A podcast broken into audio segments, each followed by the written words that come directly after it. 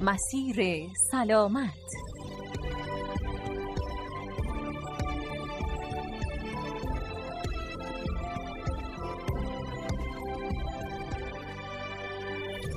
به نام خدا و سلام و عرض ادب محضر شما علاقه مندان به مباحث پزشکی. به مسیر سلامت از رادیو اصفهان خوش اومدید. در پانزده دقیقه پیش رو با شما همراهیم با موضوعی که می‌تونه با روش های درست درمانی تأثیر زیادی در بهبود خلق و خو و یا عملکرد روزانه ما داشته باشه.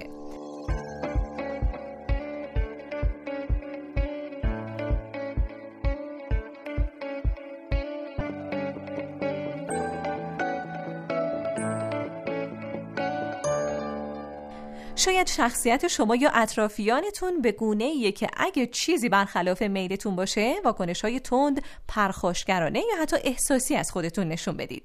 این حالت ها ممکنه در کودکان هم اتفاق بیفته. عدم تعادل فکری و رفتاریه و نیاز تا با کاردرمانی بهبود پیدا کنه خود تنظیمی بخشی از هوش هیجانیه که به چگونگی مدیریت افکار و اعمال ما مرتبطه در واقع با خود تنظیمی این توانایی رو پیدا می‌کنیم که روی رفتار، احساس و افکارمون تسلط پیدا کنیم تا از رفتارهای نامطلوب پیشگیری کنیم و با ایجاد تعادل بین احساس و رفتار زندگی بهتری رو تجربه کنیم.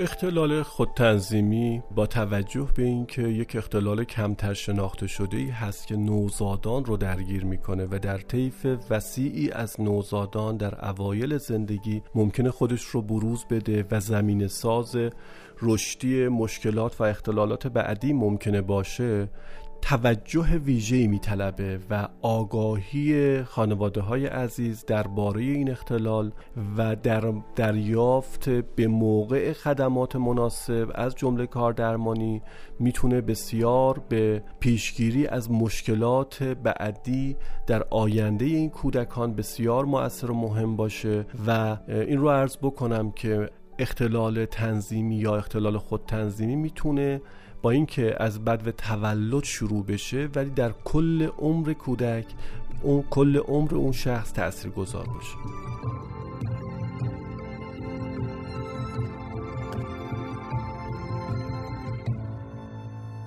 اختلال خود تنظیمی یکی از اون اختلال هایی هست که متاسفانه در جامعه ما خیلی شناخته شده نیست. ما امروز در خدمت کارشناس محترم برنامه جناب آقای دکتر حسین سورتیجی کاردرمانگر و عضو هیئت علمی دانشگاه علوم پزشکی اصفهان هستیم تا بتونیم اطلاعاتمون رو درباره این اختلال افزایش بدیم. آقای دکتر سلام عرض می‌کنم خدمت شما. به مسیر سلامت خوش اومدید. به نام خدا بنده هم خدمت شما. همکاران بزرگوارتون و شنوندگان عزیز برنامه مسیر سلامت سلام عرض می‌کنم و در خدمت شما هستم. خواهش می‌کنم.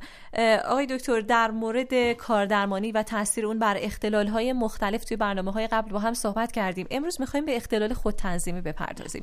اصلا برای آشنایی همه مردم با این اختلال از شما می‌خوام بپرسم که خود تنظیمی شامل چه مواردی میشه و چطور میشه به این نقص به این اختلال پی برد؟ خب قبل از اینکه در مورد اختلال خود تنظیمی که اختلال تنظیمی هم خوانده میشه صحبت بکنیم. لازم می‌دونم که از قابلیت خود نظمدهی یا خود تنظیمی صحبت کنم در ابتدا چون بله خواهش اختلال خود تنظیمی یعنی نقص در قابلیت خود نظمدهی یا خود تنظیمی. خود نظمدهی یعنی چی؟ یعنی اینکه شخص حالا نوزاد می‌تونه باشه حتی بزرگسال. در تنظیم عملکرد و رفتار خودش ناتوانه. به عبارتی سامانه عصبی مرکزی و مغز شخص نمی‌تونه رفتارهای خودش رو و حتی عملکرد خود مغز رو کنترل بکنه و تنظیم بکنه بله. یعنی اینکه وقتی که ما مغزمون عمل کردش سازماندهی نشه به درستی تنظیم نشه با من حتما موافق هستید که طیف وسیع از رفتارها رو ممکنه تحت تاثیر خودش قرار بده. بله چون همه رفتارهای ما تحت کنترل مغز ما وقتی خود مغز کنترلش به هم بخوره چه اتفاقی ممکنه بیفته؟ یعنی زمینه های مختلفی از مشکل رو ما ممکنه داشته باشیم. آقای دکتر این مشکلات صرفا مشکلات حسی و رفتاری هستن یا نه؟ توی عمل کرده ما توی کار کردن ما هم ممکنه اثر بگذاره؟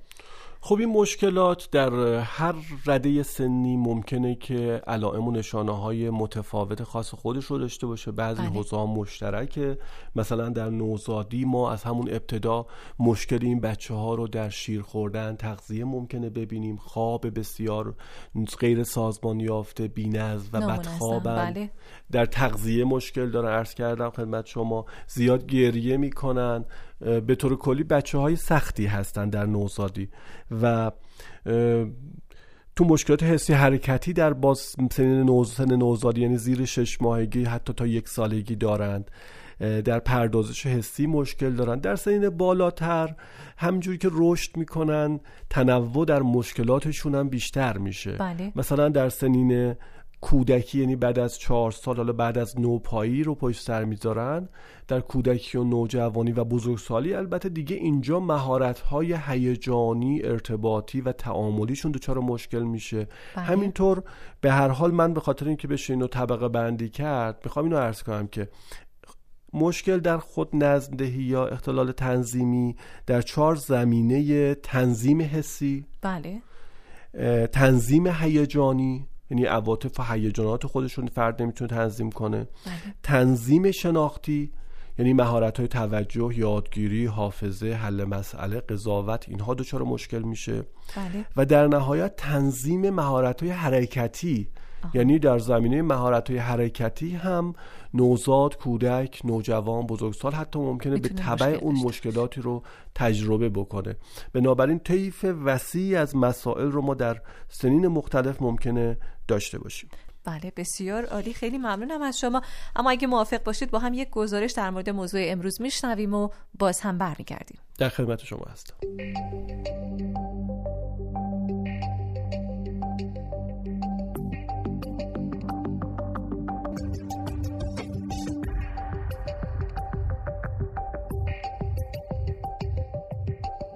به نام خدای مهربون شنوندگان عزیز سلام. بنده همکنون در خیابان کاوه در خدمت شهروند گرامی هستم که می‌خوام نظرشون رو راجع به موضوع برنامه که کار درمانی برای اعمال خود تنظیمی هست بشنویم. آقا سلام. سلام. خوب هستید؟ سلامت باشید متشکرم. خدا رو شکر. خود تنظیمی شامل چه مواردی میشه به نظر شما؟ در بزرگسالی من فکر می‌کنم در بزرگسالی ریشه در کودکی داره. یعنی که نمی‌تونیم با محیط وقت پیدا کنیم ارتباط برقرار کنیم و اینکه کنترلی هم روی احساس و عمل کردمون نداریم. بعد به نظر شما کار درمانی تاثیرگذار هست توی این قضیه یا خیر؟ به نظر من 100 درصد. تو بچه ها باشه میشه با بله. قوانین خاص گذاشتن و یا مثلا بازی مثل مثلا بازی یا یه مثل غذا خوردن. در بزرگسالی هم هر برخوردی سه تا انتخاب می‌تونیم داشته باشیم. بله. می‌تونیم با اون موضوعی که مثلا حالا برامون پیش اومده مواجه بشیم. می‌تونیم که از اون موضوع دوری کنیم. یا اینکه مثلا پرخاشگر بشیم این بستگی داره حالا چه شرایطی مثلا ما انتخاب می‌کنیم. و باید من فکر کنم یه وقفه بین احساس و عمل کرد داشته باشیم که بتونیم خیلی بهتر فکر کنیم و تصمیم بگیریم. ممنون از اینکه وقتتون رو در اختیار ما و شنوندگان عزیز قرار دادید. روزتون به خیر. خدا نگهدار.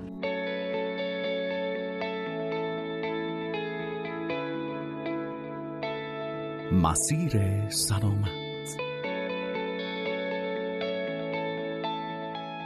بله خیلی ممنونم. اما آقای دکتر نظرتون یا صحبتی اگر دارید در مورد گزارش بفرمایید میشنویم. نکات ارزشمندی در این گزارش مطرح شد. من دو نکته رو می‌خوام برجسته بکنم که استفاده بکنم از این گزارش. یکی اینه که در مورد بازی اشاره کردند. خب بازی مناسب و بهنجار و خودجوش کودک نشان از تنظیم مناسب سامانه عصبی مرکزی داره.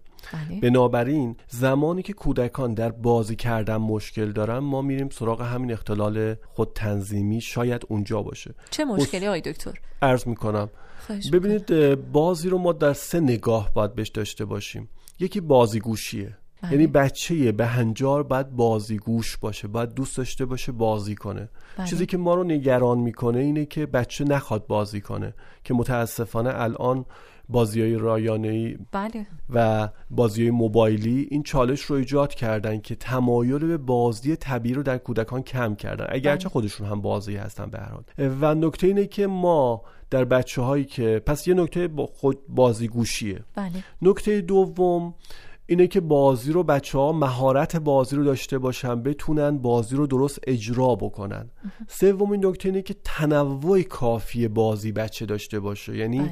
بعد مثلا شما اگر از یه کودک پنج ساله بپرسید دوست داری چی بازی کنی بچه باهوشتر بچه که تعداد بازی های بیشتری رو بله. به عنوان گزینه مطرح بکنه و بلد باشه بله. و این یک قابلیت بسیار مهم در کودکان تو اختلال خود تنظیمی معمولا اینجوریه که کودک اون بازیگوشی رو ممکن نداشته باشه و ما اتفاقا اولین اهدافمون شاید همین باشه که از طریق تحریکات حسی مناسب اون حس بازیگوشی و کشانه و سائق درونی کودک رو بیدار بکنیم. بله. و کمک کنیم که کودک بخواد بازی کنه. بخواد بازی کنه یعنی اینکه می‌خواد رشد بکنه چون در بستر بازیه که رشد کودکان شکل می‌گیره. دومین نکته ای که در این مصاحبه خوب و مفید بود اشاره به مشکلات خود تنظیمی تو بزرگسالان بود که حالا نوجوانان یا بزرگسالان. اونجا بله همونطور که فرمودن کنترل یعنی مشکل در کنترل و پرخاشگری کنترل خشم کنترل عواطف می‌تونه شاخص مهمی باشه که نیازمند مداخلات حالا درمانی هم خواهد بود. بله خیلی ممنون. آقای دکتر حالا این چیزایی که شما فرمودید با کار درمانی میشه بهبود پیدا کنه تنظیم میشه؟ بله مسلما. حالا با توجه به سن شخص نوع مداخله انتخاب میشه و البته با توجه به اون مشکل دقیقی وجود داره. یعنی اگر به فرض میگم بله. خود تنظیمی در زمینه حرکتی باشه ما مداخلات متفاوتی ارائه میدیم. در زمینه شناختی باشه ممکنه مداخلات ترکیب متفاوت داشته باشه و اما در مورد بزرگسالان هم ممکنه مثلا ما بیایم اولا تیمی باید کار بشه روانشناس سری خدمات ممکن داشته باشه و ما هم فنون آرامسازی مهارت های آموزش مهارت های ارتباطی آموزش مهارت های اجتماعی و همینطور رفع مشکلات پردازش حسی احتمالی که مرتبط هست را ممکن در دستور کار قرار بدیم. بله وقت چقدر این کارهایی که یک کار درمانگر انجام میده مربوط به خانواده میشه. یعنی آیا نیازه که همه این رفتارها در منزل هم تکرار بشه و حالا تمریناتی در خانه هم انجام بشه؟ حتما. البته من این رو بگم خدمت شما که خب ما مسلما بدون کمک خود خانواده ها کاری از دستمون بر نمیاد. اینو من با صدای بلند و به راحتی عرض می‌کنم. بله. خانواده خیلی نقشش برجسته است. اما یه نکته ای که می‌خوام یه خورده از اون ور من حمایت کنم از خانواده ها و در مورد بخصوص اختلالات رشدی به خصوص مواردی که شدیدتر هست بله. من درمانگر باید احتیاط بکنم میزان تمرینی که به خانواده ها میدم از یک زمانی تجاوز نکنه بله. چون باید زندگی عادی خودشون رو داشته باشن و همه باید قبراق و توانمند باشن تو خانواده تا کودک خوب رشد بکنه بنابراین ما نباید زیاد هم بار تمرین و آموزش رو رو دوش خانواده ها بذاریم اما بله. بحث من بیشتر اینه که ما توصیه های لازم رو برای رعایت کردن به خانواده ارائه بدیم بله. و اگر کل اعضای خانواده اون اصول رو رعایت نکنن نتیجه مطلوب و دلخواه ممکنه در پی نداشته باشه. بله. طبق فرمایشات شما تمام اختلالاتی که وجود داره و درمان اونها یک کار تیمی هست و خانواده هم عضو مهم این تیم هستن که بخش مهمی از درمان در منزل و توسط خانواده البته زیر نظر کار درمانگر انجام میشه. خیلی ممنونم آقای دکتر از توضیحاتی که فرمودید. امیدوارم که اطلاعات شنوندگان عزیز در مورد این موضوع بیشتر شده باشه. من از حضور شما خداحافظی می‌کنم و از شما تشکر می‌کنم جناب آقای دکتر حسین سورتیجی کار درمانگر و عضو هیئت علمی دانشگاه علوم پزشکی اصفهان. بعدم از برنامه خوبتون از خود حضرت عالی همکاران بزرگوارتون سپاس گذاری می‌کنم. و شما و بینندگان بزرگوار برنامه خوبتون رو به خدای بزرگ میسپارم. خیلی ممنون. و اما شما شنوندگان عزیز لحظه های زندگیتون توأم با سلامتی و شادکامی و خدا نگهدار.